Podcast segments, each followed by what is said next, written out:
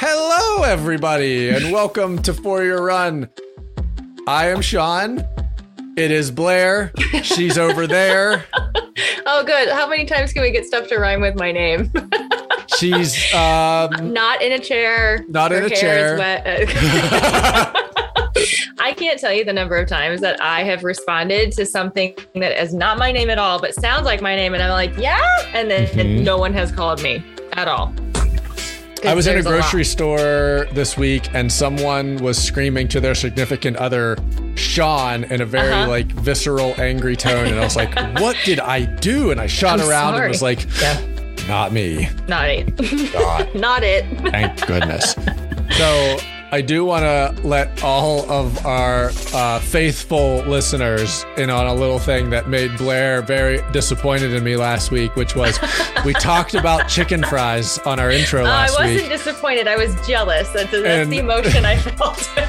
I emerged from my recording space to my wife saying, Did you talk about chicken fries? Chicken fries? Yeah. And I said, uh, Yes, I did. And then uh, Mhm. chicken fries were requested. So chicken fries were obtained. yeah. I immediately sent a photo to Blair, Yep. which was met with just immediate sadness. Jealousy. yeah, I mm-hmm. just was like, no, you did not. You did I not go out for chicken fries. I feel like I should talk about something else that I have access to that you do not, which is just a lot of things. which is nothing, actually. We're going to have chili tonight, Sean. That's on the I- schedule. Nope. Nope. Don't like chili, huh? No? No. Surprising. Surprising everyone for listening that Sean doesn't like chili. It How about soups? Uh, Can we talk about soups? It's not fall in Florida, but I'm really just feeling like it needs to be soup season, hence chili. mhm. Um, also, our cold front came through. Yeah, your great big cold front. Listen, everybody, Blair texted me earlier this week to inform me that Sure it will hit 80 degrees in Florida, Low 80s. low okay? 80s, Low, which okay? was a big deal. It's a big deal for Big us. deal. I think the temperature was actually 68 this morning when we were outside, and it was like, ah, it's slightly chilly. Well, I saw a Corey. Corey posted that he ran in some 60s today, and I was like, See? eh? Yeah. Upper 60s. Upper so, You 60s. know, yeah, right now it says it's 82 out. Chili Wow. season. And ironically, you I do not find you coming to us from a sweater, you know, No, but you can't see my feet, so Okay, okay, okay. I might have flannel socks and slippers on. Perfect. and I did, I did um purchase like an UGG slipper, and I it was worth every penny. Just for all of those out there who also have cold tootsies, uh, the UGG slipper, two thumbs up. the so let me just voice a little bit of my um brand frustration in the sense that I can't I can never fully wrap my arms or mind around the fact that a company named itself UGG UGG, yeah. and then succeeded. Like Oh, you have you tried Uggs on though? I mean, it's basically like walking on a happy little cloud. and then your feet are nice and warm. so then why did they name themselves UGG? They should have named themselves Yay. I, I don't know. I literally can't attest to any of that other than that I was spoiled by my mom years ago with my first hair and I've never gone back. So I, I get it.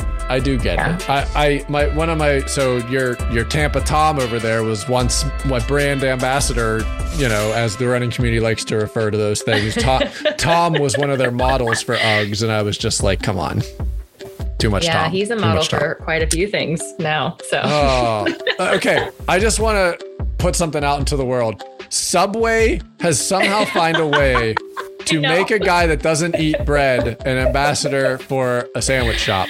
Yeah, That I could do that. yeah. Uh, here we are, Subway.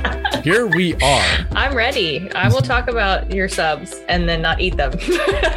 Yes. 100%. yeah. Mhm. I would like to be an ambassador for Chipotle. I'm Yes. down for that. Yes. I will eat all of that actually. if if anyone that sells chips and salsa Guac. guac or queso wants to make either of us an ambassador, I am down. I We're in. consume Chipotle at least once a week, typically on Yes. a Tuesday because that's karate night. So yes. through um, through Chicago training in 2019, it got to the point where uh, I was coming back to my office twice or three times a week with Qdoba because that was Oh, the okay. closest Mexican shop to my office. gotcha. And people were just like, hey, we know that you like this food, but it's becoming a little alarming how Mm-hmm. often you're coming back with that bag. And I said, But it's I don't delicious care. every time. Oh, like every time. Every time. Every single time. What's your Chipotle order, sir? Um, I like a good chicken quesadilla. Okay. I like a little extra chicken in there. Um, and I like just a good order of pick your poison with the chips. Give me Yeah. chips and a salsa or a queso and um, sail away. Um, Got it. I, I've joked with friends that if um, if someone were to offer me unlimited time and unlimited chips, that's how I die. I just eat Yeah. them and it doesn't end. No. Um, yeah, it's concerning. We um not that anyone asked this question that we talked about chips this episode, but Mm-hmm. the Tostitos like hint of lime chip, hmm always the chosen chip in the house. Yes, it, it, it's nice. It's Yes. nice. It, I Yeah. feel like it's the appropriate amount. It is. It's like salty and a little lime. It's delicious. Yeah, and I do like sometimes Chipotle. I feel like they get a little drunk on the lime squeeze on the Uh-huh. chips. If they get a little drunk on it, I do. I do Yep. like it. Mhm. and I like to seek out the extra salty ones. Yeah. Oh yeah. Yeah. Give me all that. Give me if me you all ever that. like rub the chip and you're like, oh yes, extra salty mine. Mhm. I'm in. yeah, All me. uh-huh. Mhm. always. Yes. Oh my goodness. Okay, well, today we have a really great friend of mine. You- on the we do. We, We do. do. He's alright. If uh if nothing else, you guys will all come to find that he and I have absolutely nothing to talk about. Literally nothing. It was really hard for them Mhm. to connect. um yeah, so Steven and on IG he is running Doc SM yes. and perfect timing for Steven to come on because last week we talked to Angela. Angela gives us this wonderful thing called Secret Marathon. Secret Marathon. Steven Yep. said, Oh, I will take your secret marathon and elevate it to secret Boston Marathon. Marathon. yes. Yep. And uh, he went out and did a nice and easy 750 per mile Boston Marathon, which his quads immediately told him was a bad idea. yeah. But, he did great. Yeah. He did great. Uh, I definitely loved his just overall joy of the entire uh, thing, which was amazing. But uh, my goodness, we talked to all sorts of things in terms of what he's been up to and what he's going to be up to, and uh, his He had some great hilarious, insight. Yeah. awkward bone breaks that make no sense. But No, no, but Yeah. we're all learning, right? It's all a learning We're experience learning. about the things that are thrust upon you unexpectedly. mhm, yep, the life circumstances. But he did. He's an excellent example of like pivoting when something happens and like yes, it's a choice and you know what kind of happens as a result of that what can you choose to do with the circumstances that you're facing so it was very fun to talk to him or Yes. listen i listened a lot everyone because i already knew a lot of his story there was actually a point. yeah. There was a point in us talking to him that I was like, I have so many more questions, but Blair hasn't asked any questions, and I think that Blair should ask okay. questions. But I also just was like, maybe it's because they do chat so much, and Blair's just like, I'm just gonna let this go. yes that's exactly it i knew a lot of the answers so i You needed did. him to tell his story I had so much fun. I it was just, fun I could have talked. I mean, this could have been a three-hour episode, and that would have been okay something. yep Mhm. we would have been all okay Yeah. oh, well, as uh this crazy little marathon season is kind of semi wrapping up in a weird way. It seems like I never want it to end, but um I think that everyone that's gotten to get out and race um you've all done amazing. And yes, I want to it's say been really fun congrats. to be a spectator. Yeah. Yeah, it's been really, spectator. really fun. Um, yeah, I, I I know I've told you this a couple times. And I think I mentioned it last week too. But just like watching Chicago and Boston, like I woke up Tuesday and almost wanted to like post a story on Instagram of like, so what major is happening today? Like, why don't Yeah. we just have all of them in six days? Yeah. Um, but yeah, that was a whole lot of fun to track people and see see what everyone did. So, um, Blair and I are just over here crushing our best lives too. Uh, Yep. mm, We're gonna leave Yes. it at that, everyone, because it's We're gonna leave it at not that. about us today. nope, it's all about Steven. Yep. And with that being said, Blair, I'm time ready. to go. Yes. Offward, let's do it. onward, all words. All the words. Ironically, all words. On to Steven. Enjoy, everybody.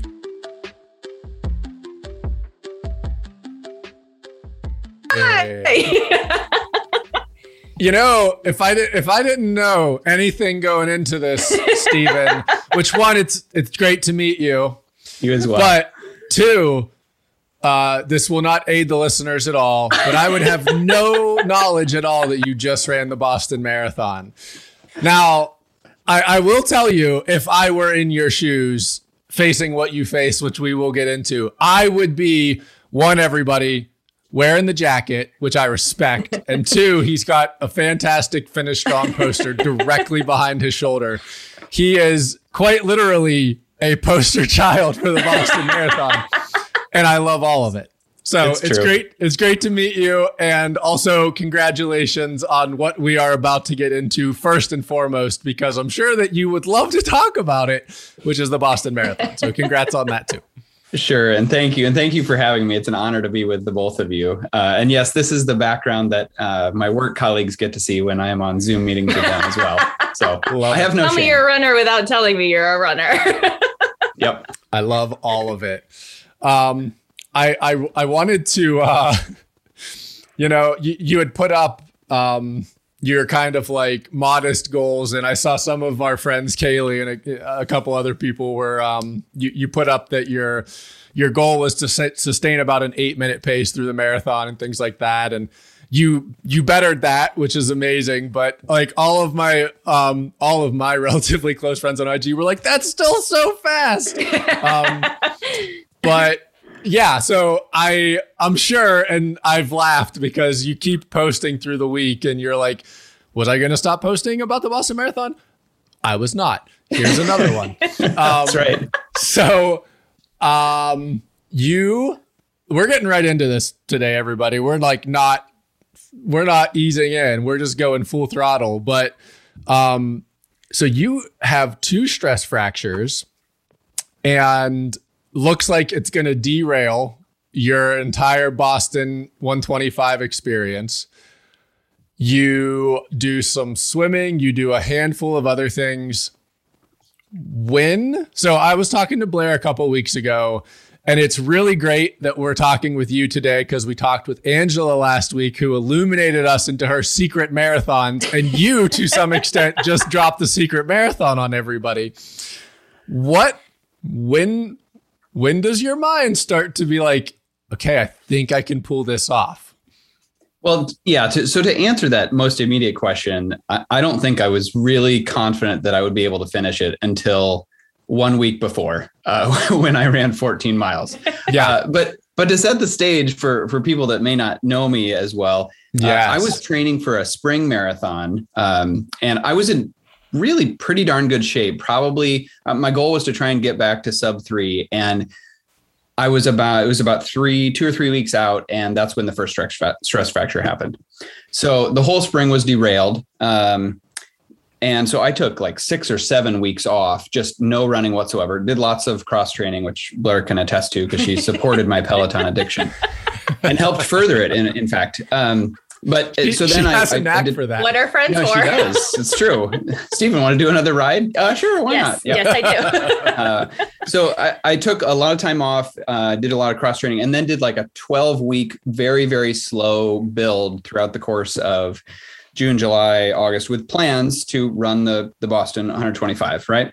so then, uh, second week of August, uh, I had I was out just on a regular easy run, and I had, like I said, I don't want the listeners to be surprised or to be led astray here. I was very, very careful in how I built my mileage back up. Right, Extremely slow, uh, and um, I was out just on an easy run and I felt this pain. And these are both sacral stress fractures. So very low back with radiation down into the glute. Um, and I felt the exact same pain as I had back in April, but on the other side. And I was like, you have got to be freaking kidding me.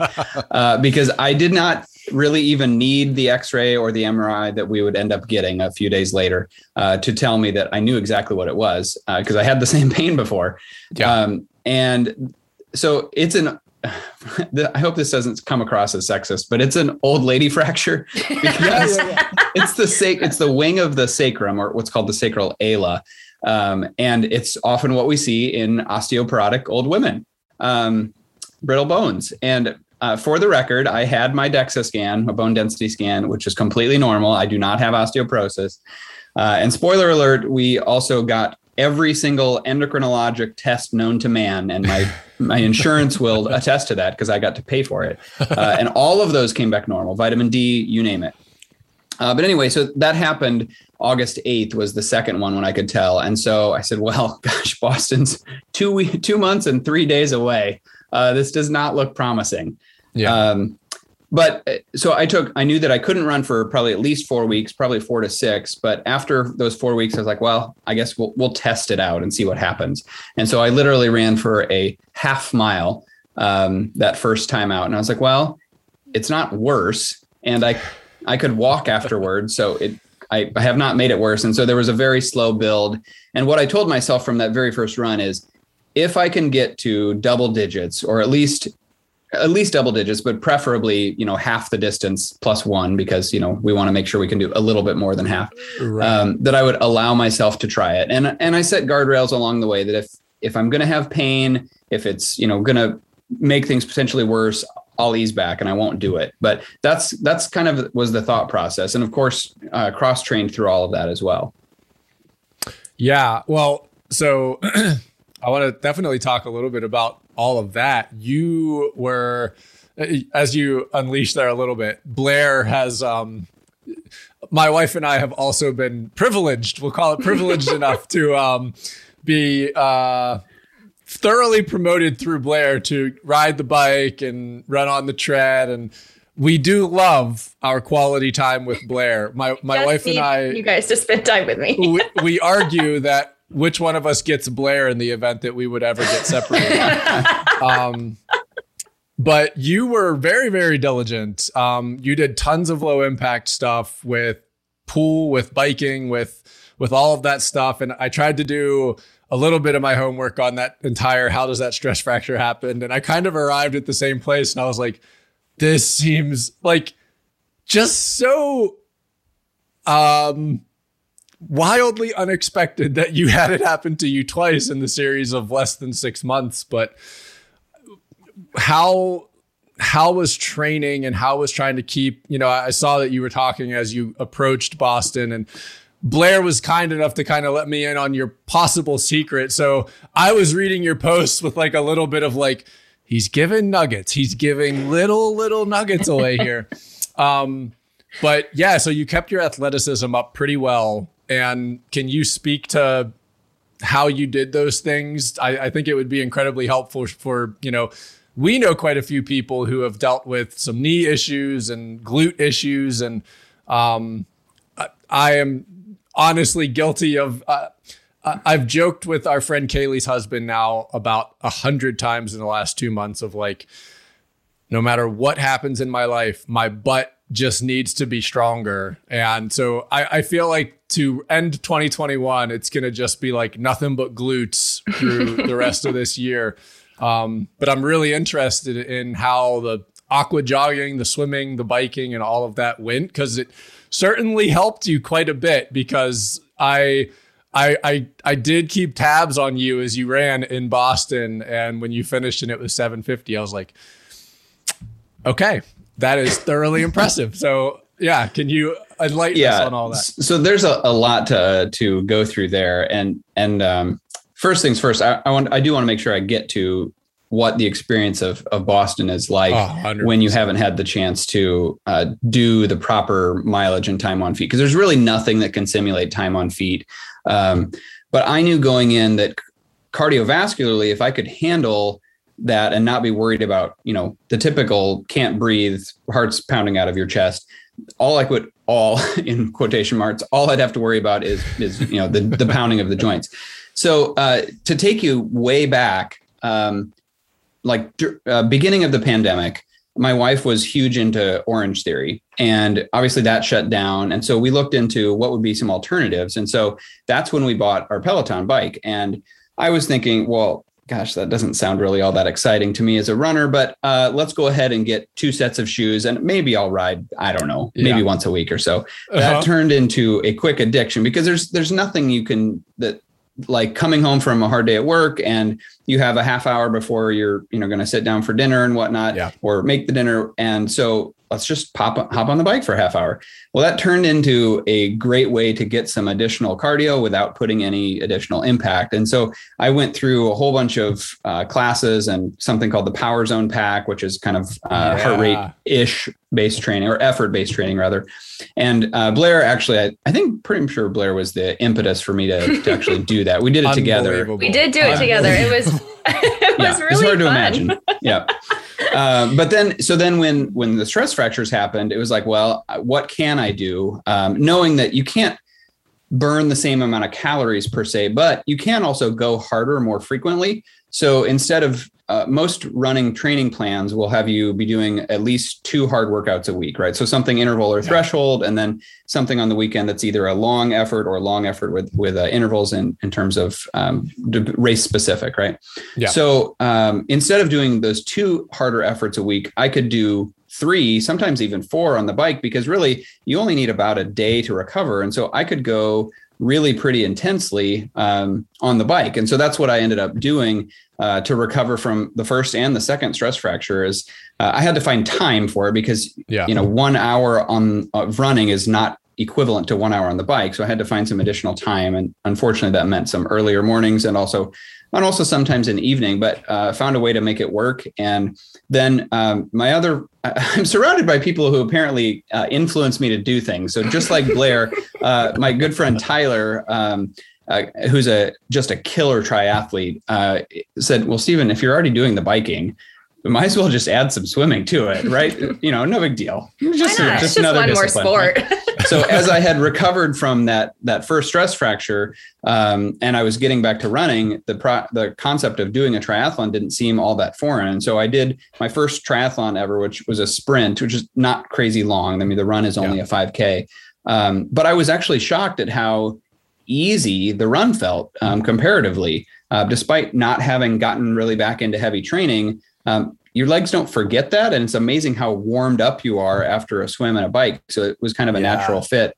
Uh, during the second stress fracture, I was signed up for another triathlon, and uh, I obviously couldn't run. In fact, the the hardest part of the race was the uh, half jog limp that I did from the bike or from the swim over to the bike. So I did the what's called aqua bike. Uh, so the the swim portion and then the the bike portion, um, which I'm pretty sure was uh, filled with you know people who have blown out their knees, and so I felt like I was maybe in a strange division of uh, some elderly gentlemen. But nonetheless, uh, it was fun and a good experience to to kind of still like, uh, have that race atmosphere, um, despite not being able to to do the discipline I love the most. Yeah, and so I'm.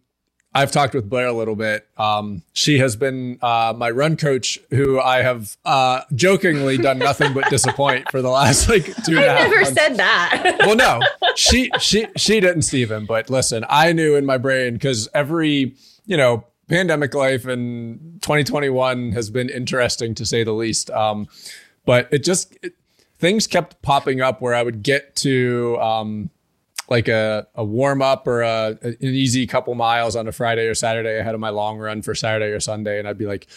Oh man, I'm feeling really great and I'm excited. I'm going to get my, and then I'd wake up that morning and either my mom would have called me or something would have happened with my one of my two or three jobs or um I just would not feel great. And then the the final straw on the camel's back was I messaged her one Saturday morning and I'm like, hey, guess what? I've got COVID, so I'm gonna miss my long run tomorrow. Um, so yeah, all I think all of my long runs for like six weeks were just like, hey, um, that's not happening today. Um, but yeah, as I'm getting back into things, the bike is becoming my friend. We also got a Peloton bike through no pressure whatsoever from right, my right. co-host. Um, None. but I don't even know what that thing is. I um, think I think you know the the pand maybe it's the pandemic, maybe it's other things, but having the shared accountability uh, has become more Mhm. important than ever. Um, I agree. and being able to get up because you know someone else is going to be on the bike with you, or that someone else is going to join you in the pool or on a run, like Yeah. I, I mean that's always been important to me. To to run with others has always been uh, makes it easier to get out of bed, but it it has seemed even more so. I think Yeah. over the course of the last year and a half. Once we could agree that it's you know you're not going to spread COVID by running outside together, you know. Right. Yeah, you've you've definitely spoken. Um, I know that Tyler is who you normally get to to share some miles with. Yeah, you, you've definitely spoken kindly to the benefits of having a partner in, in that respect. Um, and I, I wanted to let you speak a little bit too. And I know that you've gotten to talk about it a little bit on IG. Just um, you had mentioned so not having time on your feet heading into Boston. Um, so you were running the race. I was watching the race, and I watched CJ Albertson decide to go careening down the hill for the first three miles and be like, "Peace out, elites. I'm just gonna let this happen." And listening to so many of the commentators be like, this is the stupidest thing I've ever seen. Like they were just like tearing him down because they were like, this is so bad. And then watching them try to like recoup their words that they should have eaten because then they're into like mile 17 and he was still a minute 30 ahead.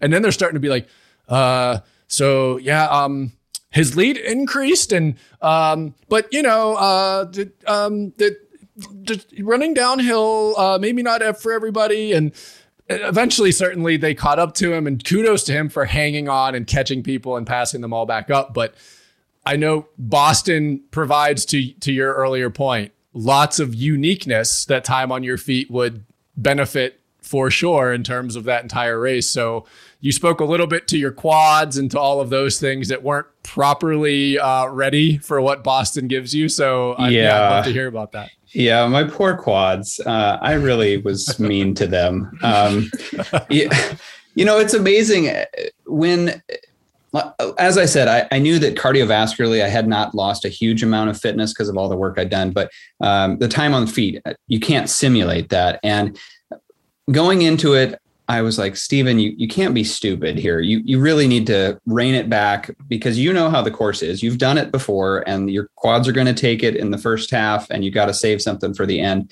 Um, and I had some friends from Instagram who were, you know, aiming for more like in the 315, 320 range. And I, I would have loved to run with them. And I even contemplated it, but I was like, you, you can't do that to yourself. You are, Yeah. you're, you're going to just blow up. Um, or your legs are going to blow up. So I, I at least thought I was holding back. Uh, I looked down after the, so it was a rolling start, right? So not the usual pack in um, at Mhm. Boston. So you just cross the line when you wanted to. And I looked down after the first mile and I'm just giddy as a schoolgirl, just grinning ear to ear because I'm so happy that I'm getting to do this race that means so much to me, so much to so many people. Um, and I looked down at the first mile and it's like 720. I'm like, oh crap. Because I know that I'm supposed to be running eights if I if I want to, you know, be conservative. Yeah. And so I was like, okay, rein it back. And then the second and third and fourth and fifth are all the same, like 720, 725s. I'm like, okay, well, I guess this is what we're doing. Um, and looking back at my splits now, the first really the first 14 miles uh, were all that way. You know, seven 725 to 735 ish, right around there the entire time, um, very evenly and consistent. And the thing is, it felt so easy. Uh, and I don't mean to to speak that lightly. And just to to to frame the context for everyone here, like when I ran Boston last time, my finishing time is literally a minute faster than I than I ran this. So this is it should feel easy, right? Comparatively. Um, but the the thing that happened was when I got to around uh, halfway, so just past Wellesley, um, so the Wellesley Scream Tunnel is at, is at 13 or so. okay. Just past that, about 14, there was a brief downhill. And I'm like, this doesn't feel great. Um, each step I could feel something in my quads. And the logical part of me has also said, Stephen, there are 12 miles left, and including all of the Newton Hills, and then the downhill after the Newton Hills. Um, so you can you can count on the the adrenaline for Boylston Street, but that's not going to get you through the the other miles. Um, so I was actually this sounds crazy to say, but I was actually really happy when we got to the hills of Newton because at least running uphill didn't Up, hurt yeah. nearly as bad. Um, Yeah. it, it actually really hurt going downhill. Uh, so it was it was a nice change of that, and and that's what I mean by you can't simulate the time on feet. I, I would not recommend what I did to, for anyone else in terms of their training, but I also wasn't going to miss out on the only Boston that's ever been in the fall in, in its 125 year history. And I also kind of looked at, at my motivation for this as a like, I'm going to get through this despite two stress fractures and everything else that I feel like I've been through. Um, including my travel nightmare to, to get there that day. Like I, I'm Oh. going to get through this. Uh, and so that's really what carried me through the rest of the way. Yeah, yeah. Your your travel. Um, I woke up the next morning from your travel nightmare, and I was like, things Stephen probably didn't expect that he would be really close to Blair at eleven o'clock at night. Um, yeah, Yeah, and or then- that you had to fly to Orlando to fly to Boston. Yeah. Like, and who knew? two canceled flights and a different airline. And yeah, it was a good time. But, you know, I will say, uh, it kind of solidified that if there was any stupid part of me that was like, oh, let's really go for it at this race. No, no. Clearly, uh, God or uh, someone was saying to me, um, yeah, let's just make sure you know that you will not be attempting anything crazy at this race. You will be taking it easy. Uh, so, uh, if there was any doubt, because my travel was a disaster and I did not get a whole lot of sleep, but yeah, Yeah. I, I again wouldn't change going for anything in the world. A hundred percent. Um, so you were kind of speaking to like there was something in you that was like, we're gonna get to Boston. Is that something you acquire through running? I've I've I personally and I've talked to other friends of mine who um are possibly more conservative thinking and expectations and then you become a runner and within about six months of being a runner your mind starts to suddenly perform um, spontaneous acts of uh, irrational logic where you know you have the runner that says well i can only run three and they finish a 5k and their mind immediately like a video game unlocks 10k like they're like well that's Yep. only twice this now Yep. uh, I, you know, I had a good friend of mine who ran his first 5K with us and crosses the line, looks me dead in the face within 12 seconds and goes, well, I could run four. I could have run four today. Well, and then he goes, so I could run a 10K.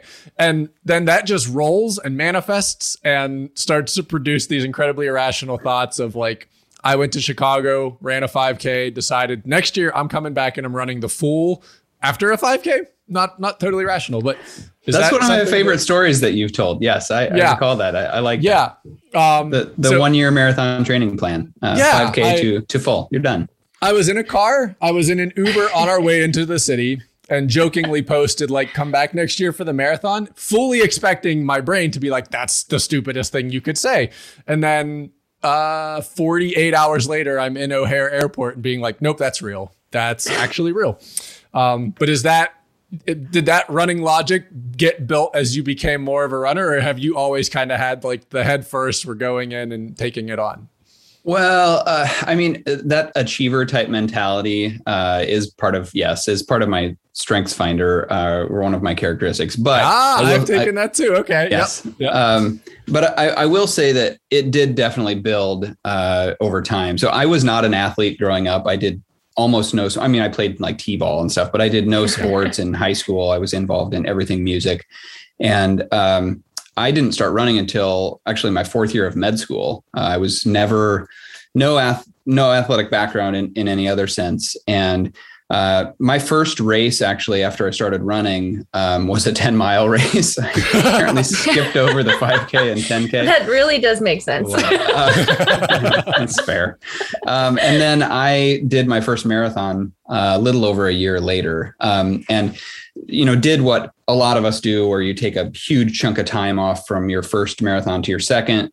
And then uh, shortly after that, I was like, well, gosh, maybe Boston is a possibility. Uh, and then I spent a long, long, long time uh, finally qualifying and getting to run it for the first time. Years, uh, actually. I was one of the. I know you've talked to Rachel, who's one of my. I was going to say Rachel. You know, yep. She she got cut off the cutoff curse by one second. Brutal, I did not. brutal. I mean, I, I my cutoff curse was I think for Boston 2016. I want to say uh, I had like a I don't know 30 or so 35 second buffer, and the, it was like two and a half minutes. So I mean, I wasn't close to the cutoff, but then it Yeah. took me another couple of years before I finally got to run it for the first time. And so uh, Boston itself is exceptionally meaningful because I know how hard I had to work to eventually get there. Um, Yeah. It's not something that the times just came super easy or I qualified in my second shot. You know, it was multiple marathons in. So it definitely built over time. But then, you know, like I said, Boston has had such meaning because of what it took to get there. Yeah, and I, I, um, I've been thinking this, and I, you know, talked to a couple people and Rachel as well after she BQ'd again here recently, and my joke has been like, if Boston finds a way to make nine and a half minute buffer not work, like the running community takes on Boston and we revolt. Um, cause she, she, yeah, she, she smashed her, la- her last race. Yeah, she did. I, I joked with uh, Blair and listen, everybody, this I'm not being serious, but I was like, talk to Rachel, she BQs, talk to Andrea, she BQs, talk to Melissa, great Boston experience. Talk to Katie, great Boston experience. You know, just uh everyone that we talked to seems to be doing great. So uh Jeff, you know, had a pretty good experience, Yeah. had decent weather, and which he said he hadn't had a good track record. So I, I joked with Blair the other day. I was like, hey, uh, you need to get out of the funk. You just come on a podcast, talk to us for a That's little while. true. You what do you do about us, though? well, is it that we're rubbing off all of our goodwill onto other people? okay, okay. Clearly, clearly. Yeah, Okay, well, well, that's good. I know you had Blair had asked me to come on right beforehand, but th- Yeah. that was the little teaser. I was like, well, I think you might want to have me after because I kind of might be doing something big here, um, and that's what. Yes. That's that was the little tease uh, because yes, I had not really told anyone because you hate to put it out there if there's like Right. you know something happens and, and like i had said I, I wanted to make sure that i could at least do one semi long run uh, to give myself a little confidence that i could complete it i know it sounds absolutely crazy to be like well i did 14 so i'll be fine doing 26 I know, great. i'm well aware of how ridiculous that sounds uh, but there's you know like there's really a lot to be said for uh, lifetime fitness and and uh, the fact that i mean i had done dozens of marathons prior so i knew Right. knew what it took but yeah. the I, I did uh, a little bit miss, you know, maybe underestimate how badly the quads would hurt afterwards. The probably the best story would have been the uh, the the people of Boston who uh, had the opportunity to wa- watch me attempt to get down into the subway. Oh, uh, no. To get back to my hotel. So what did um, you do? but you have to understand in Boston, they shut down uh, Copley Plaza, the which is the main um, subway station that's right near the finish line. They shut that down on Marathon uh, Monday, so you have to walk to the other ones, which is fine. Your legs are you're doing a little hobble at that point. Everyone's used to that, and you kind of wish you could just commandeer one of those uh, wheelchairs just for your own personal travel. Uh, so I, I did get to the next station, but there's the at least I couldn't find where the elevator was, which I was planning on making use of. So I had to walk down the stairs um, backwards, of Backwards. course, only to realize that I went down the set of stairs Oh, no. for the subway going the other way. Oh, and he's no. like, oh, yeah, sorry, you need the other side. Because in your post Hmm. marathon stupor, you're like, I don't know. You, you know, I just want to you don't know which way is up. And so I looked at him, and you could tell he felt so bad for me because I, I I had that look like my kids look at me when I tell them like it's time to go to bed or something. Yeah. It's like, come on. Um, so Yeah. yeah. they. I'm pretty sure the people of Boston enjoyed my uh, attempts at walking up and down stairs uh, into the subway. Absolutely. I did I did want to ask you too, um, just out of curiosity. So like we had the conversation with Melissa. if She's like, Yeah, I um I like submitted my final paper and looked at my husband and said, I'm gonna go run now. Like that was like her um breakout point into running. So you were four years into med school when you decided to run.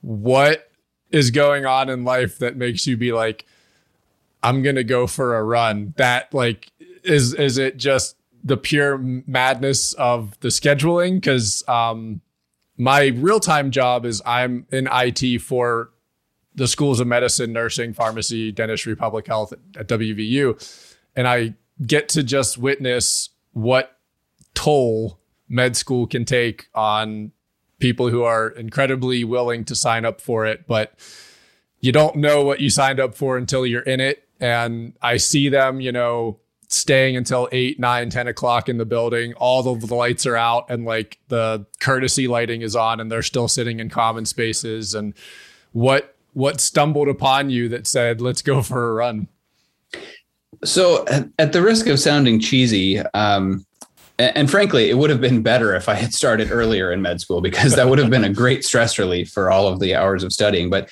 uh, during my fourth year, I was getting ready to, uh, or I had applied to residency. I kind of knew where I was headed and all of that stuff.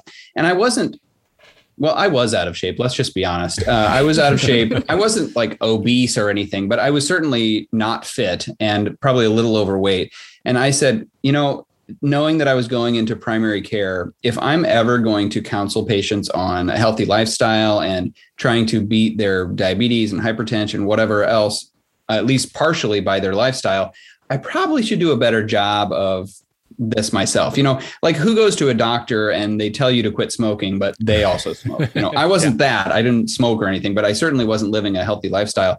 And so I, um, it was, I, I'll remember the day. It was like January 11th uh, of that year. And I went and signed up at a gym with one of those like, you know, January 1st memberships mm-hmm. that everyone yep. pays for and then they quit a month later. Mm-hmm. Uh, I said, well, okay, let's try this. And so I was so paranoid that I that would happen to me that I went every single day for like 120 days in a row, just because, including when my son was born, I went like early in the morning and then he was born later that day. And then like I went late the next day, like after we had, everything was, you know, settled down. Cause I, I didn't want to, I was so afraid if I missed one day that would turn yes. into two, into a week and, and whatnot.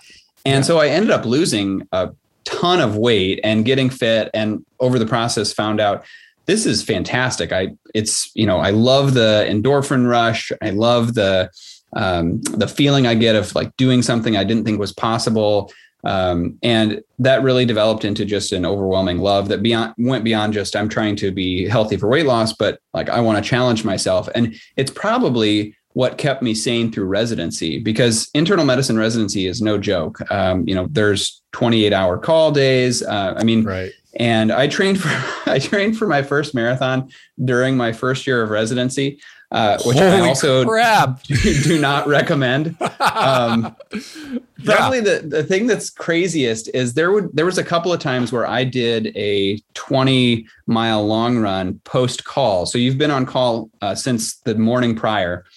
And I figured it was easier to just get it done while you're in this stupor. Uh, yes. So I, uh, in in safety's aspect, I went to the the local Y, which was on my way home, and had like three screens uh, watching like three different shows. I also had music on, and then uh, was running on the treadmill. I was like, how many distractions can I have so I don't fall asleep? fall asleep. Um, and uh, I, I, did a few 20 mile long runs that way. Uh, but you know, I it it absolutely got me through residency having that to go to um, uh, both for stress relief but also like to have this external goal to chase uh, yeah. that um, that was separate from work life if you will i i have become keenly aware like you said i mean you get a little bit and i am only speaking to viewed experience but first year residents are very quickly identifiable when you're in yes. the building with them because they've only been exposed to this like oh what is who needs sleep anyways? And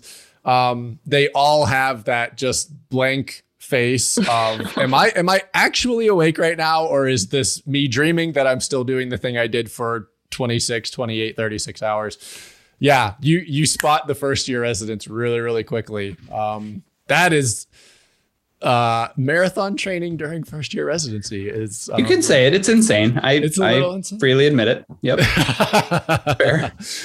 Um so now i'm uh, wondering does residency take you to nebraska? Is nebraska where you grew up? What's what's the story with how you end up in nebraska Sure. So we, I actually grew up uh, just a little bit east of here, so um, Okay. in over in Iowa, uh, and then I came down to uh, Lincoln for Lincoln, Nebraska for college, which is where I met Erin, my wife. Um, we were both uh, drum majors in the Cornhusker marching band, like conducting Awesome. the band, um, and then uh, did my med school and residency in Omaha uh, at the University of Nebraska Med Center, and then stayed on as as Awesome. as staff there.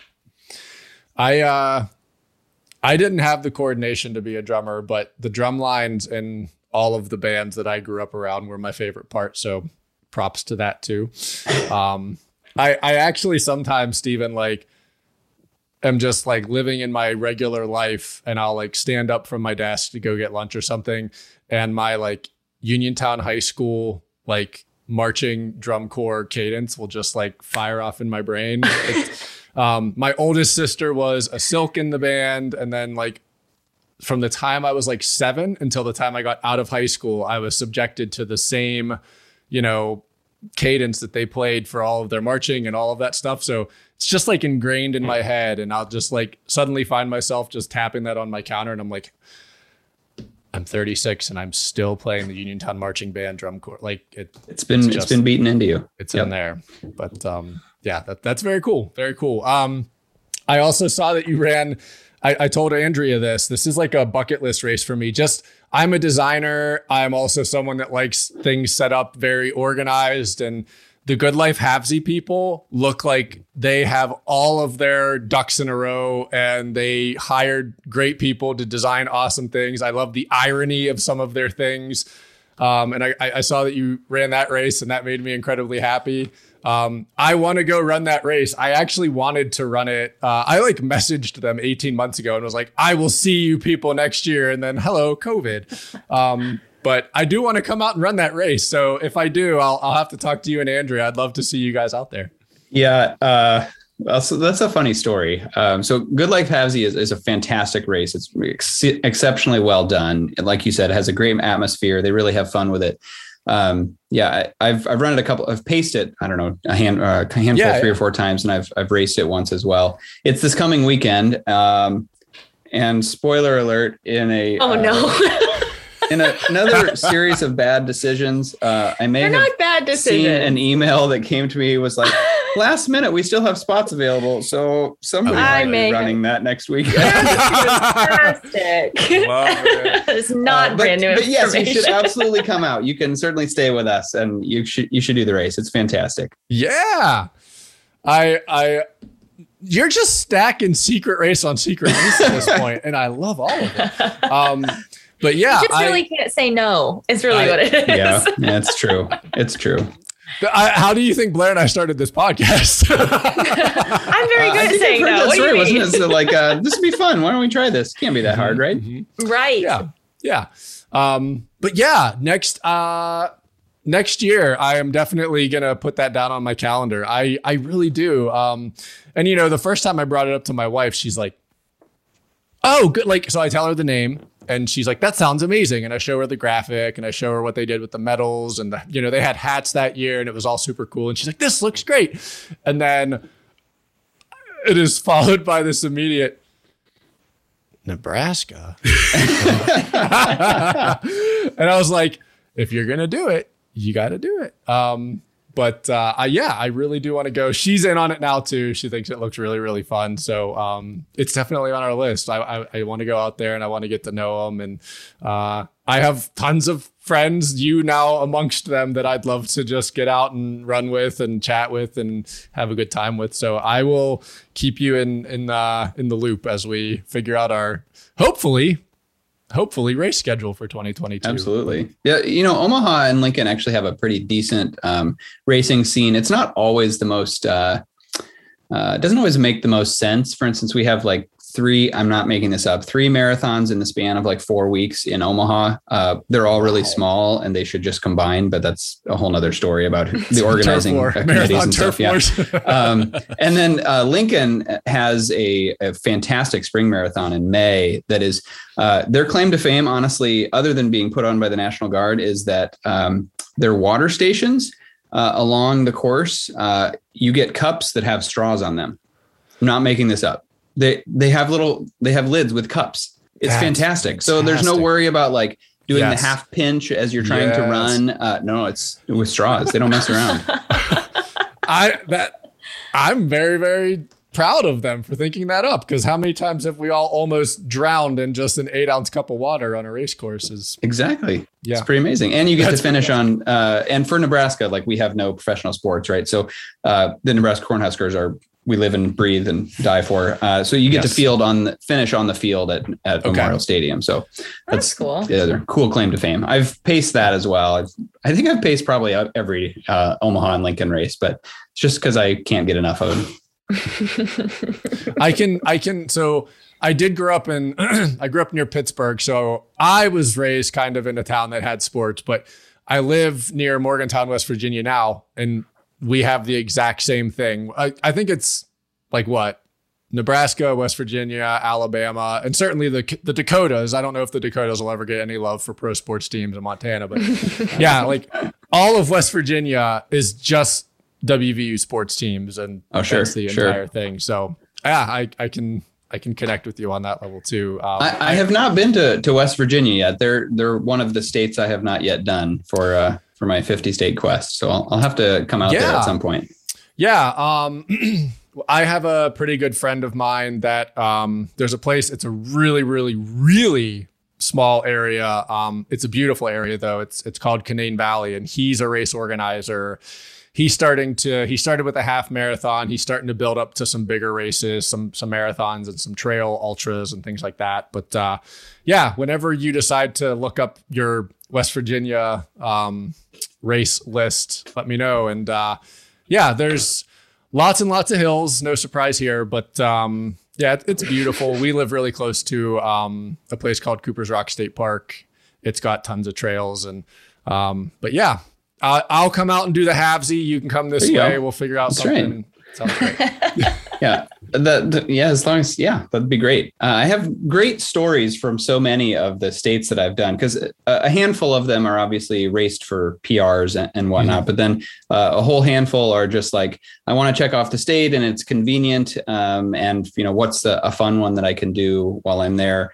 Uh, I've done a couple on on vacation, like when we've taken the family to. Um, uh, the Rocky Mountains. I did one, uh, a downhill race uh, outside of Denver, and uh, similarly in Wyoming. I hope there's. I'm not offending any Wyoming listeners, but there's not a lot for great marathons in your state.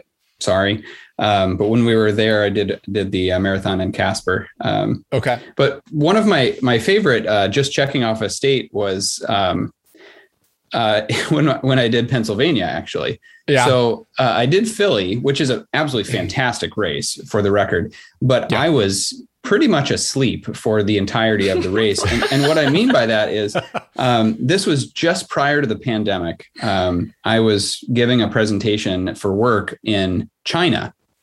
oh man. And what does this have to do with Philly? You're asking, and that's a good question. Well, we happened to be flying back from uh, or through New York, and uh, a buddy of mine was like, "Hey, do you want to run the Philly Marathon with me?" I'm like, "Well, I'm like just getting Yes. back a day before, but sure, why not?" So Yes. I flew, I flew into New York uh, in the evening, and then took a train from New York to Philly, and then ran the Philadelphia Marathon literally the next morning on like no sleep whatsoever. Uh, but it's a beautiful course. It was a very light rain that day, and um, got to finish, you know, right at the Rocky Steps at the Museum of Art and all that stuff. So, um, but you know, when you when a, when a friend asks you to do something and you know you're able to, why the heck not? You know, I mean, not surprising. How My many takeaway- states do you have left? yeah. Uh, I have quite a few. I think I'm at about 22 or 23, Okay. if I recall. So I'm not I- quite halfway. I was going to say, Blair, my takeaway is I should have not had nearly as much sympathy as I had for him on his Boston travel because he's been trained for this. Like going through New York and, and to get Philly And that, man, like, uh, I, I was fully honestly expecting you to be like, so I was on my flight back from China. and China, saw yeah, Philadelphia right. had a Yeah. marathon. I was like, well, I just Had a layover. a little bit. well, so I almost did that for China actually because the like a day before we arrived, Shanghai had a marathon, and I was like, I wonder if I could pull that I off. wonder if I could just Uh, and I my work it. was actually fairly supportive. They're like, well, we could change the flight by a day if you want to. And I'm like, do I really want to fly into a foreign country where I can't speak the language? And if I get lost on the course, I will have literally no way of finding my way back to Right. absolutely anywhere. Anywhere. Uh, maybe not. Uh, so I opted for for the one on the way home. Yeah. Yeah, that I listen, I am the more and more that we talk to you, the more I'm like I should probably not take it upon myself to talk to you all that often cuz I am the same person that someone like Blair, uh, you know, in some of our earlier podcasts, I was like, yeah, running's not going great for me. So I signed up for a half. yes, I loved that. That was great. There's, there's the the Sean uh, couch to half marathon plan in like 12 Yeah. days or less, right? It was great. It was great. It was going to be awesome. it, it was going to be awesome. I mean, there's Um, still potential in the future, but the the Oregon medal is still in a box directly behind me, waiting for me to claim it. So, um, yeah, but uh, Now you ran Chicago, right? Was that was your uh, your marathon? I did 2019 Chicago. Yeah, Yeah. Yep. Chicago remains one of my all-time favorite race experiences, though Mhm. ever. Uh, 20, I, I was there 2017, but just that that city and that course is just incredible. It. Um, listen, and I, I, as you're keenly aware, Stephen, I have uh, our friend Stacy, who ran Chicago just last weekend, joked with me that Chicago should make me an ambassador because it's true. she, he was like, "Where do I eat? What do I do? Where should I stay? Um, what you know? How do I travel? Which should?" And I just had all the answers because my wife. I- I can do a pretty good job of planning, but my wife did an exceptional job of putting it all together, making sure I wasn't on my feet much and all that stuff. And I, the thing that I can't like fully, I, I try my hardest to describe to people is that I- understand that everyone has their favorite race, and I am not here to knock favorite races. That entire city is on like running steroids when you're there marathon weekend. Like what that city does to show out in force and to support the runners, that's the whole reason I made the joke in the Uber into the city of ha ha ha, maybe I'll run the 5K and run a marathon. But then every shop, every person you see, I we were in restaurants and they'd be like, "You running the marathon?" And I'd be like, "No, I'm running the 5K."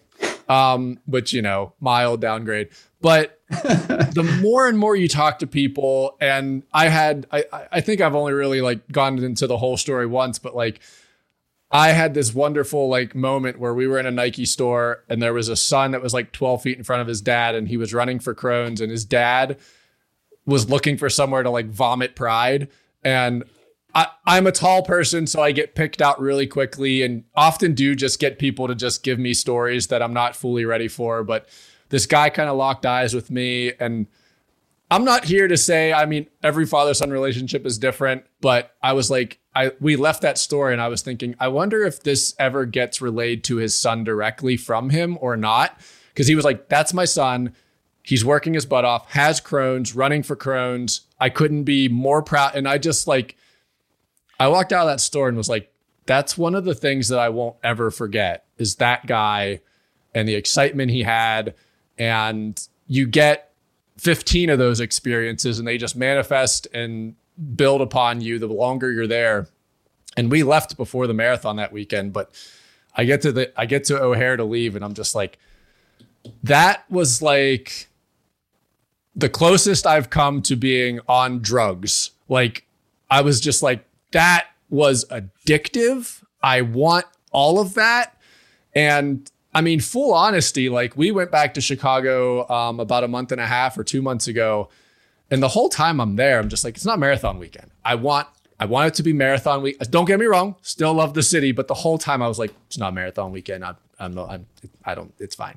Um, but then I watched the marathon, wanted to be there all over again. That changed a little bit as the humidity showed up and like Yeah. smashed everyone in the face. But yeah, um, there's an energy in that place for those three or four days. Like, I I don't often have.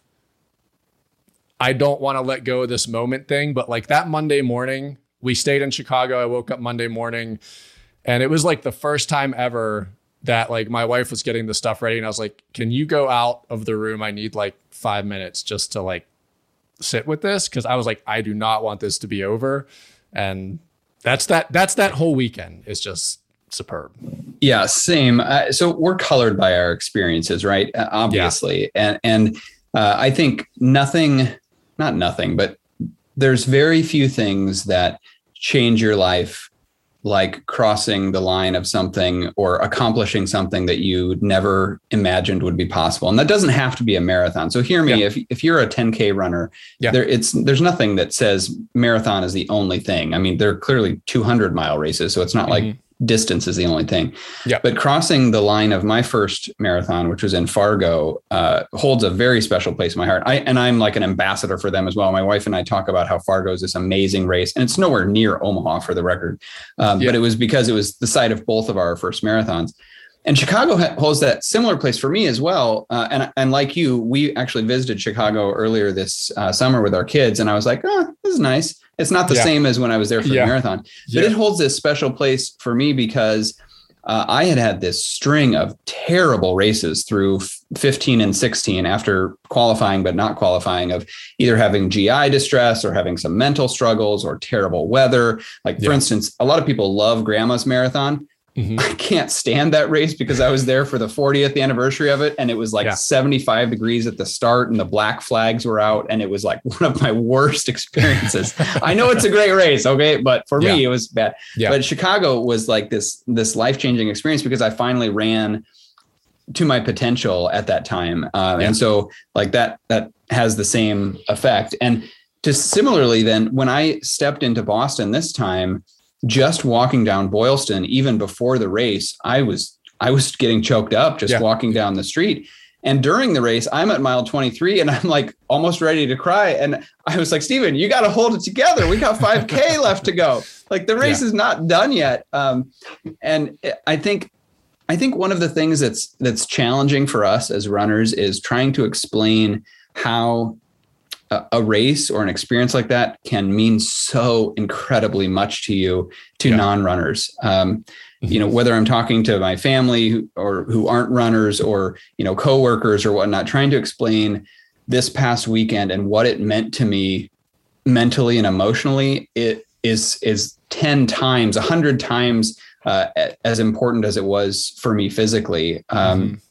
and i think a lot of people in Chicago and Boston had that same experience because they were both like the return of these huge races. Not that you can't have it in small races, but just yeah. that collective energy of the city, especially the volunteers and all the runners together, accomplishing things that you just didn't imagine were possible. And you didn't realize you needed us so much uh, mentally and, and emotionally, even more so. Um, just I'm not sure where I was headed with with that, all of that, but just to uh, say that you know it, that's what I needed.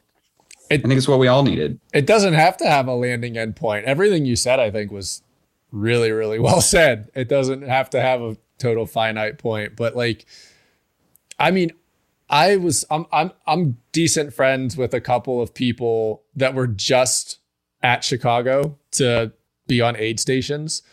And they were so excited that the first time I saw them post about it, I was like, oh, they must be running the race because they're that excited. And then like the next story was them just being like, and I'll be at the aid station. And I was like, wow, that's a level of excitement that um, I can't fully grasp. And like, I mean, everything you said there too, I like really struck me because like Chicago one was my first marathon crossing that line. I I've told Blair like, and I mentioned on the podcast once or twice.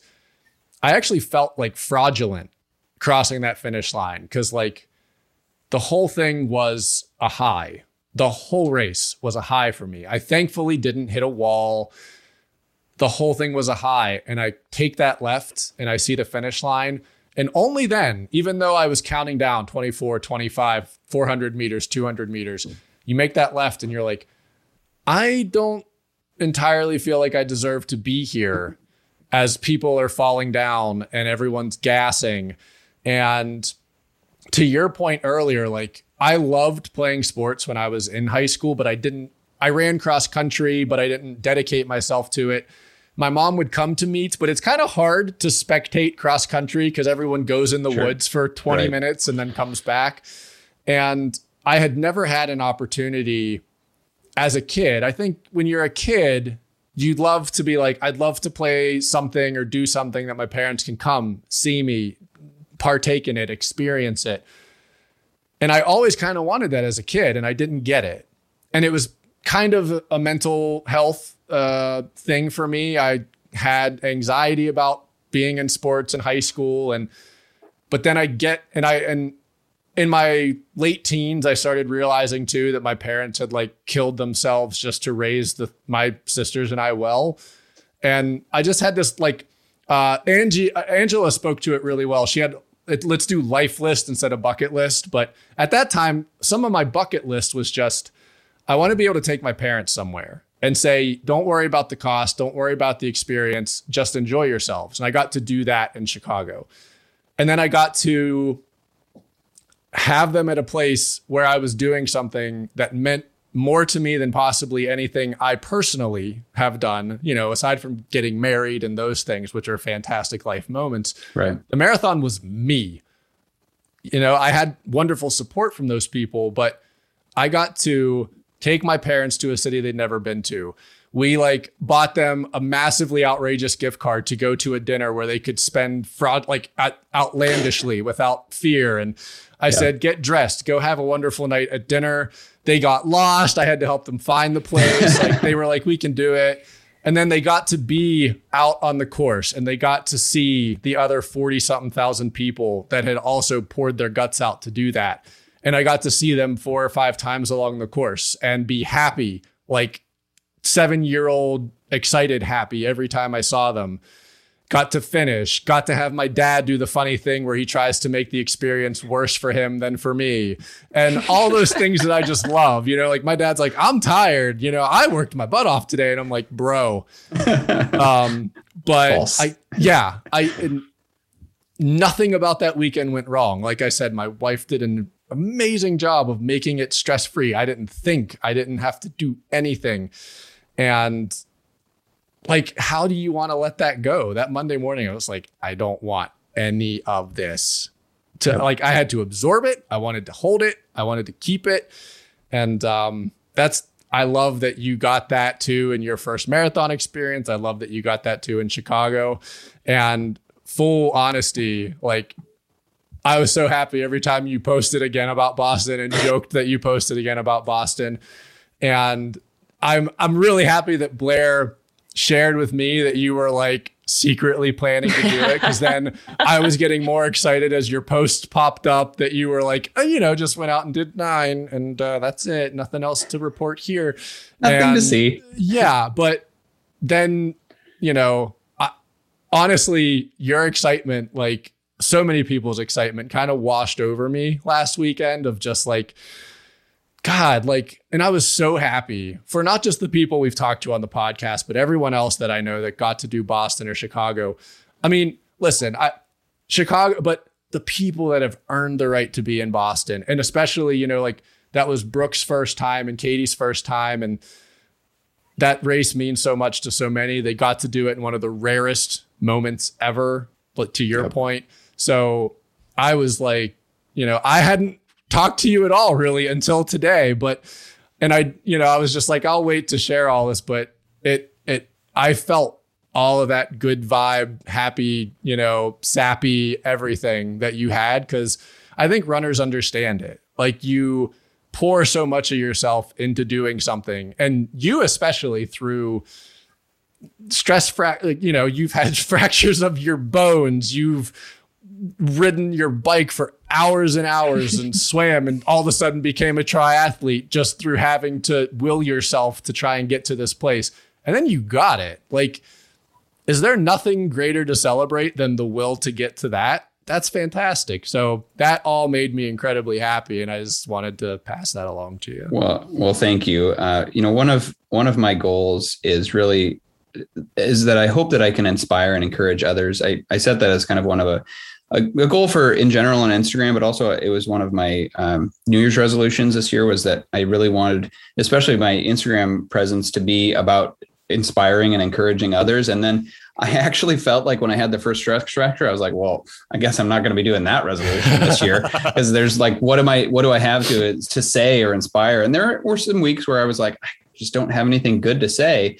Uh, but then, you know, some people had reached out to me when I would post about injury and recovery, and when that they're like, "Hey, I'm going through something similar," and I was like, "Man, mm-hmm. this is why I'm a part of that community." Sure, yeah. there's some toxicity, and sure, there's you know, not everything is healthy and all of that, but like this is really the whole point, right? That's why we're yeah. a lot of us are on there is that we see others, we are inspired by that, we want to encourage that, and like there's gen. I mean, I was genuinely happy for so many people mm-hmm. um, and, and what they did in, in Chicago and in Boston and lots of other races, Berlin uh, and some small races as well.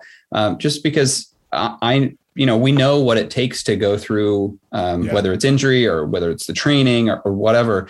Uh, we know what it takes to to put that effort forth and to try and go after something that seems impossible or seems, you know, out of reach. And um, I, I, I hope that I do that for others. I, I really do. That's a, a goal of mine. So I, th- I appreciate you saying that. Yeah, I was gonna say one. You got you got one for sure. Um, and like I, I, I think it's great that you said that too about the positivity thing for you know just Instagram, social media.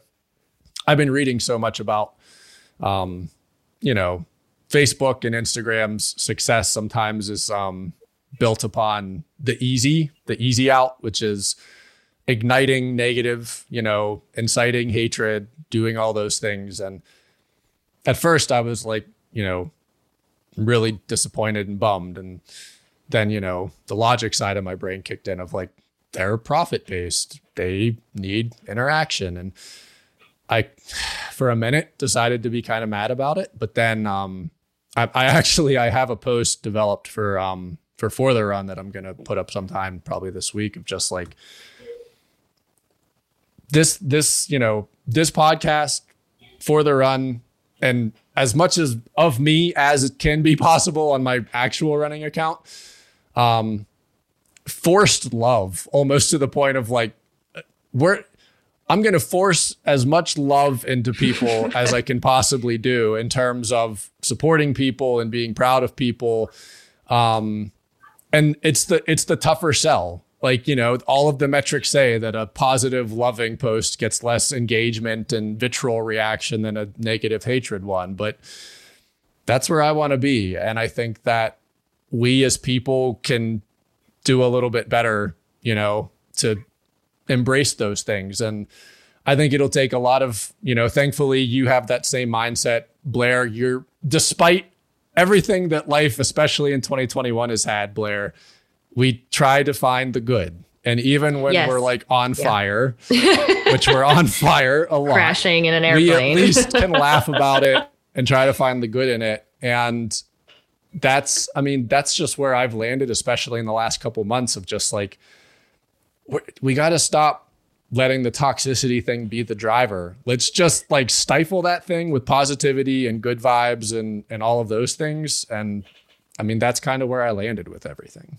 Yeah, I think in in some ways this is not an original quote uh, of mine, obviously, but happiness it really is a choice a lot of times, yeah. and you know, two examples from from that.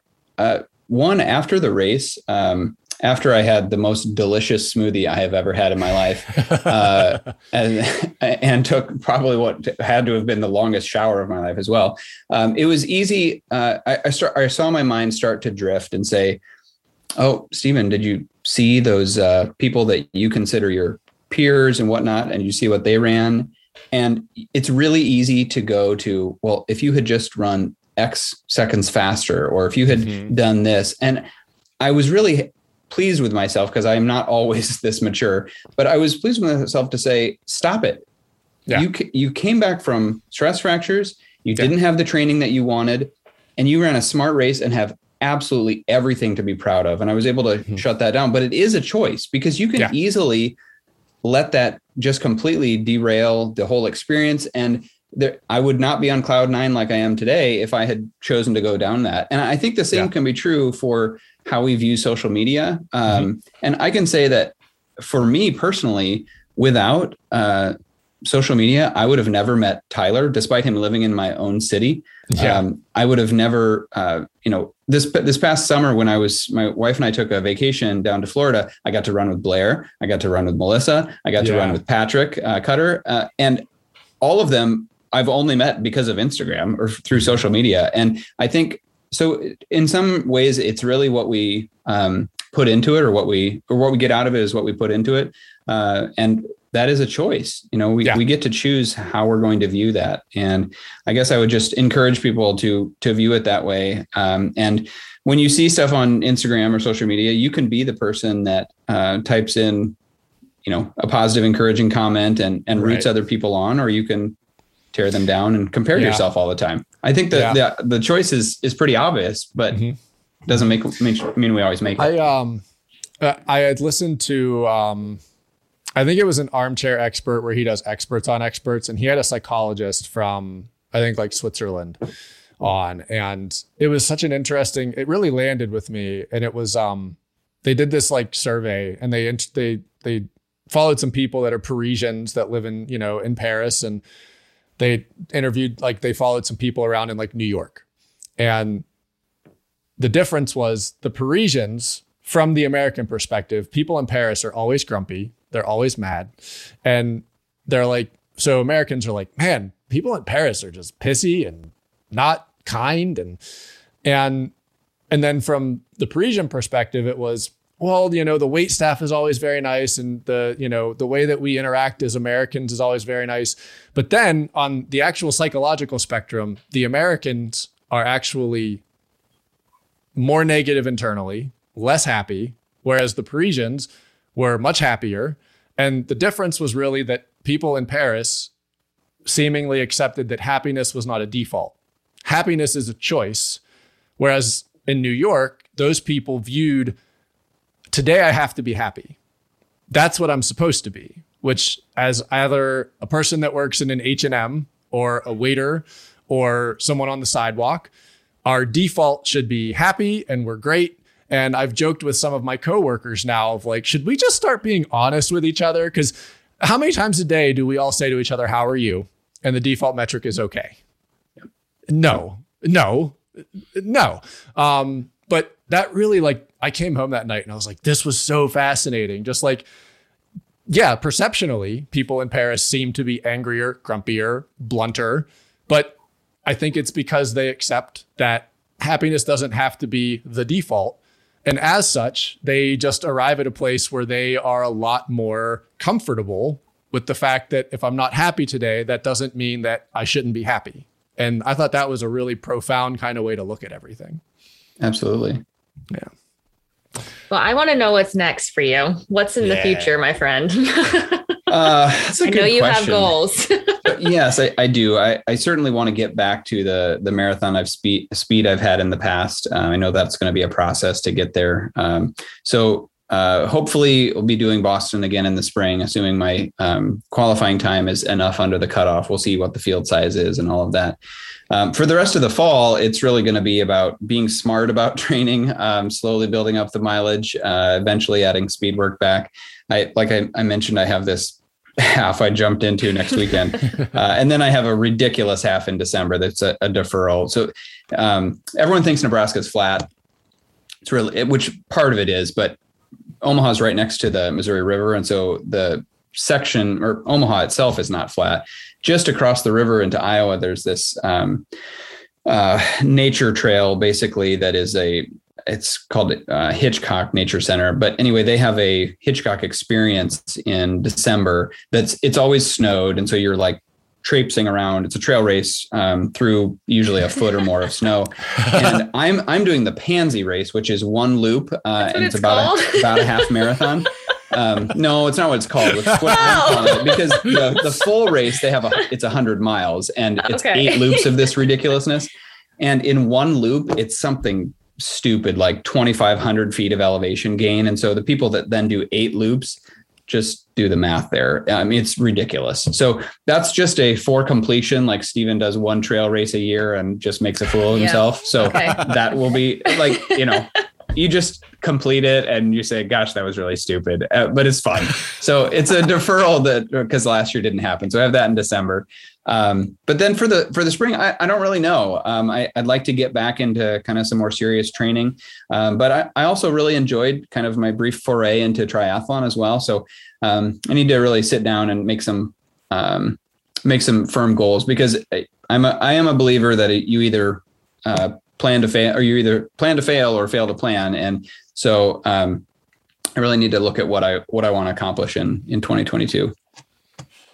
Do you want to be next, like a six star finisher? Like I do, like I do. Thing? So yeah. So my wife and I have uh, entry into New York for next fall. So okay, um, awesome. that was a deferral from 2020 uh, was canceled, and so then you could uh, defer into one of the later years. So we have that next fall. That'll probably be like a a getaway trip for the two of us, and we'll both run the marathon. But uh, so yes, eventually, but as you may know, London and Tokyo are yeah. insanely hard to get into. Yeah. So yeah. it's probably a five to ten year goal or something, unless I find someone with connections. Right. I uh so you you had mentioned a couple times and you know your wife also is a marathoner and um please uh enlighten me a little bit on how two people with three children can marathon train and not lose their minds. They're really uh, good at taking turns. Carefully. They're very good uh, at taking turns. yeah, carefully. Um, they do so, a great job yeah, it just takes a lot of planning. Um, thankfully, she's not as uh, insane as I am about marathoning, so she really not does insanity, prefer to do. It's structured. You're very right, structured. Yeah. she she prefers to do maybe one marathon a year or so, uh, not like many. Um, so, but during the the throes of marathon training, you know, sometimes it'll be she'll fit her long run in on Friday, so I can do mine Saturday, or we'll do Saturday yeah. Sunday. Our kids are mostly old enough now that we can leave the three of them and the house will still be standing and not on fire when we get home.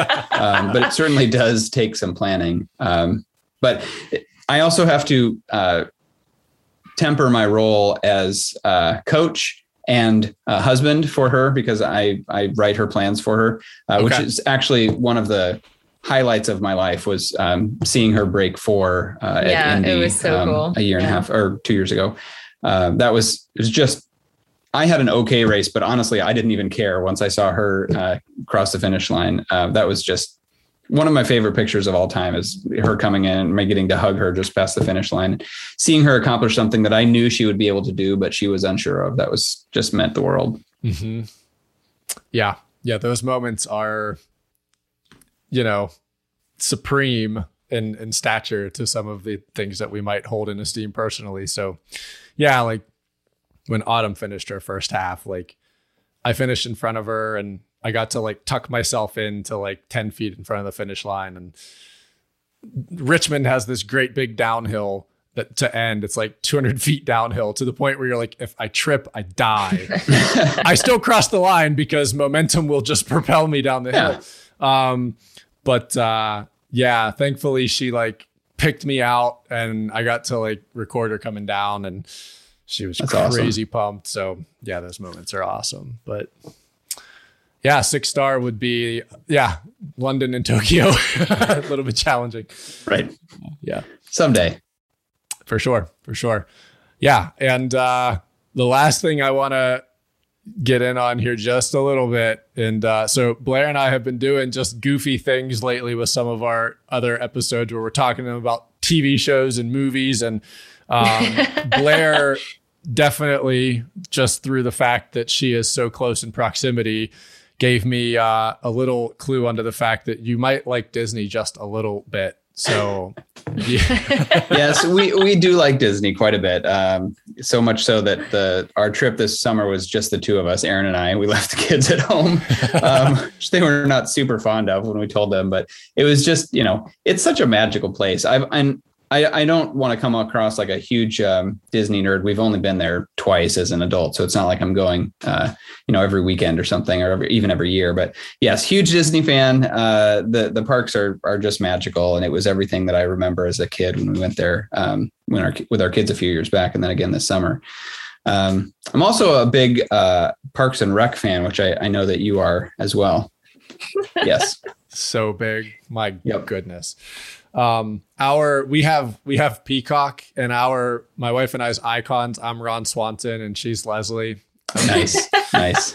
Ron swanson i think is just like life goals for a lot of people. Yep. It's true. Yeah yeah it's it's it, that. Although i think uh, leslie would have the edge on uh, carb loading for a marathon with uh, jj's oh, diner Yeah. yeah. Ron would have a terrible approach. He would go yes. specific. It would blow up in his face. The, is- he'd get the meat sweats about mile two, I think. I really like that we just spent even 30 seconds talking about Parks and Rec character marathon outcomes.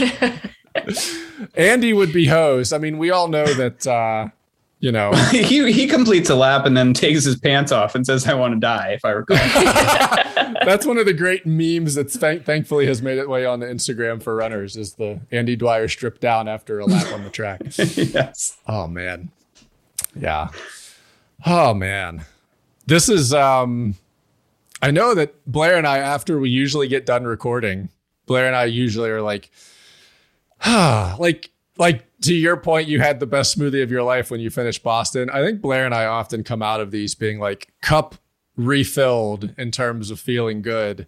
And uh, I will just it's say true. it on the pod today that this has been, I think, a much needed moment of filling back up. And I want to say thanks for coming on and doing a whole, whole, whole bunch of that. And I think you'll do a whole, whole bunch of it for everyone that gets to listen. So I really appreciate that. It was absolutely my pleasure. You guys are the best, and I I really love that you're doing this and talking to uh, what seems like you know all of my friends. Um, as I was, I, I, I uh, as I was uh, suffering through that the second uh, of the two stress fractures, I stopped listening because I'm like, no, I I listen to this when I am running, and I am not running right now so then when I started back, I'm like, oh, this is fantastic. I have like uh, this uh, this pl- role of, of friends that I can listen to as I work my way back, and it was like you know getting to to talk to friends as I um, as I ran through you know the the recovery. So I appreciate that and thank you for that. That is awesome.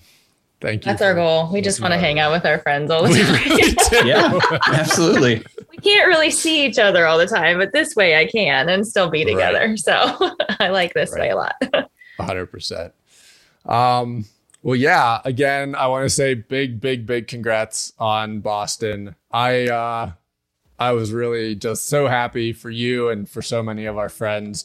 Like, um, it was like, and I've I've made the connection before of like when you get to see people you've never met at a marathon, it's like a high school reunion in the weirdest way. Like people are like, those people must have known each other for decades. And you're like, nope, actually, I've never seen 90% of these people. But just watching, like, my feed was just crushed with all of these yeah. people that I I've only met two in person and they're all at Boston. And I was like, I should have RSVP'd to the reunion. I'm really bummed that all my friends. It was really the really best Monday at work I've had ever. well, I know you guys have interviewed Todd. Uh, I mean, he just came out and just stood at the finish line the day before, and like, I'll be yep. there at noon or whatever. Yep. And I mean, it's it helps that he's like seven feet tall, and so right. can see him. I, I, know you're tall as well, Sean, but because uh, if I went and did that, no one, no one would find me. I mean, I'm five eight. Uh, so it was great to see him and people just all these people coming up to him and I yeah, uh, like a reunion. I told Todd either Tuesday or Wednesday. I said the next time that we are able to plan a trip to Boston, we're going to plan it around marathon weekend. And Todd and I are just going to set up a booth on the Sunday. Todd and I will just stand at the finish line and announce to the world that Todd and I are at the finish line. Um, and then I made the joke. He's like six six. I'm six seven. So I said that we should call our booth the Baker's Dozen because it's 13 feet of man. Oh, that's well um, done. That's but well done. Uh, very witty. Like, yeah, I get. Yeah, he was like, "I'm in. Just tell me when you're gonna do that." And I was like, "Well, thankfully, I have like 12 more years to do it before you qualify for Boston. So right, plenty of time. plenty of time. But yeah, so." Huh thank you very much for coming on, for chatting with us, for uh, going through the entire Boston thing. I fully support you. A whole nother week of Boston IG posts. I all here for it. So, um, yeah. See what I can do. Yeah. Awesome. awesome. Awesome. Well, yeah, I'm looking forward to seeing you wrap up the year. Hopefully, no more um, awkward elderly related injuries. And, uh, all the best in the 2022, man. All right. Thanks, guys. Yep.